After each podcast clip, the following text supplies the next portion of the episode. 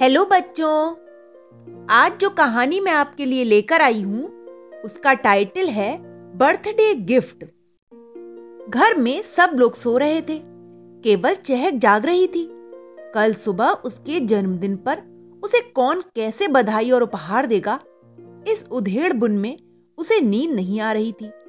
वह उठकर खिड़की के पास आकर खड़ी हो गई। चांदनी रात में उसे गमले में रखे पौधे दिखे जो हल्की हल्की हवा में हिल रहे थे। चहक का ध्यान एक गमले में अटक गया। उसमें रात रानी का पौधा लगा हुआ था। रात रानी की खुशबू कमरे तक आ रही थी। उसमें खिली नन्ही नन्ही कलियाँ देखकर वह अपने पिछले जन्मदिन की यादों में खो गई। जब पापा उसके लिए रिमोट से उड़ने वाला हवाई जहाज़ लेके आए थे।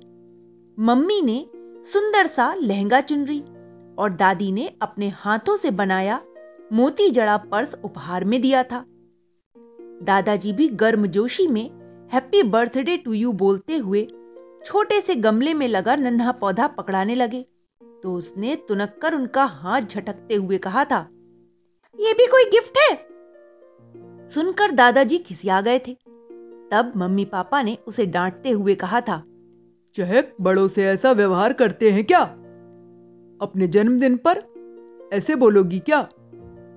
इस प्रकार डांट पड़ने के कारण उसका मूड खराब हो गया था। दादाजी ने चुपचाप गमला बाहर रख दिया। उसके बाद से दादाजी ही गमले में लगे पौधे की देखभाल करते रहे। चहक ने पौधे को ध्यान से देखा। एक साल में वह कितना बड़ा हो गया था और हवा में हिल हिल कर मानो उसके आने वाले जन्मदिन की खुशियाँ मना रहा था। चहक बिस्तर पर लेटकर पिछले साल मिले जन्मदिन के उपहारों को याद करने लगी।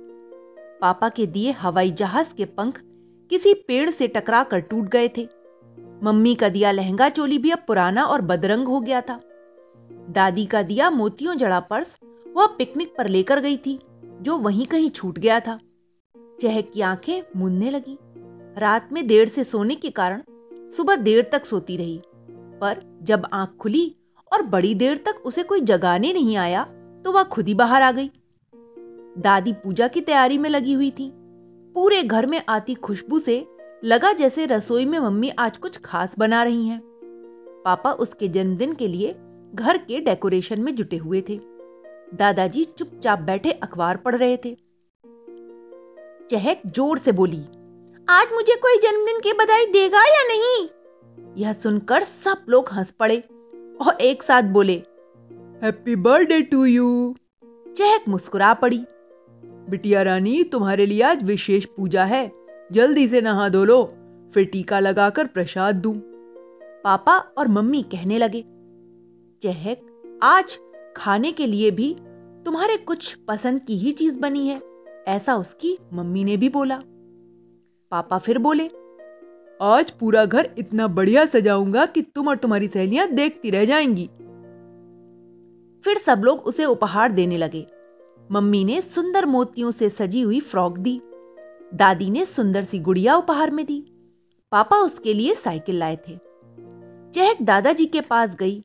दादाजी उसके सिर पर हाथ रखकर बोले, सदा खुश रहो बिटिया, हैप्पी बर्थडे।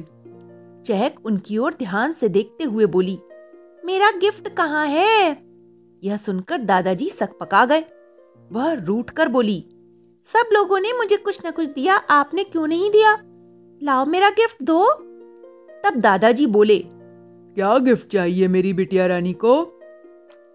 ओहो, इसका मतलब है अभी तक कुछ नहीं खरीदा। वेरी बैड दादाजी वेरी बैड अब तो पेनल्टी लगेगी। चहक के इस व्यवहार पर मम्मी पापा हैरान हो गए। पर चहक मस्ती से कहे जा रही थी। मैं और मेरी पंद्रह दोस्त मतलब आपको पूरे सोलह पौधे लाने पड़ेंगे। एक मैं रखूँगी, बाकी दोस्तों को बांट दूँगी। चहक के मम्मी पापा उसकी बात सुनकर गर्व से भर उठे और दादाजी हैरानी से बोले, हैं? क्या कह रही हो बिटिया? दोस्तों सहेलियों को रिटर्न गिफ्ट में पौधे देगी? चहक अपनी नन्ही बाहें दादाजी के गले में लिपटाती हुई लाड़ से बोली थैंक यू दादाजी। पिछले साल आपने इतना सुंदर उपहार दिया। इस बार भी मुझे पौधा ही चाहिए। अरे वाह चहक। दादाजी चकित थे और चहक अपनी रौ में बोले जा रही थी। देखिए आपके दिए गिफ्ट में कितने सुंदर फूल खिले हैं। शाम को मैं इन्हें अपने बालों में भी सजाऊँगी। वाह वाह। हमारी चहक तो एक साल में कितनी बड़ी और समझदार हो गई। दादाजी और पापा एक साथ उसकी बलैया लेते हुए बोले, पर दादाजी अभी भी संकोच में थे। वे फिर बोले, सोच लो बिटिया, रिटर्न गिफ्ट में पौधा कुछ अजीब तो न लगेगा। बिल्कुल नहीं, दादाजी। एक यही रिटर्न गिफ्ट हमें। ऐसी रिटर्न में स्वच्छ हवा, ऑक्सीजन, साफ़ पर्यावरण और बहुत कुछ दे जाएगा। वाह भाई वाह। आज तो अपनी सुंदर सोच से हमारी बिटिया रानी ने सुबह सुबह ही हमें रिटर्न गिफ्ट दे दिया। जुग जुग जिए हमारी बिटिया रानी। दादाजी ने चहक को गले से लगा लिया और दादी गर्दन हिलाती हुई उसे देखकर मुस्कुराते हुए गा उठी। बिटिया रानी बड़ी सयानी अब से तुम हम सबकी नानी। यह सुनकर सब ज़ोर से हंस पड़े।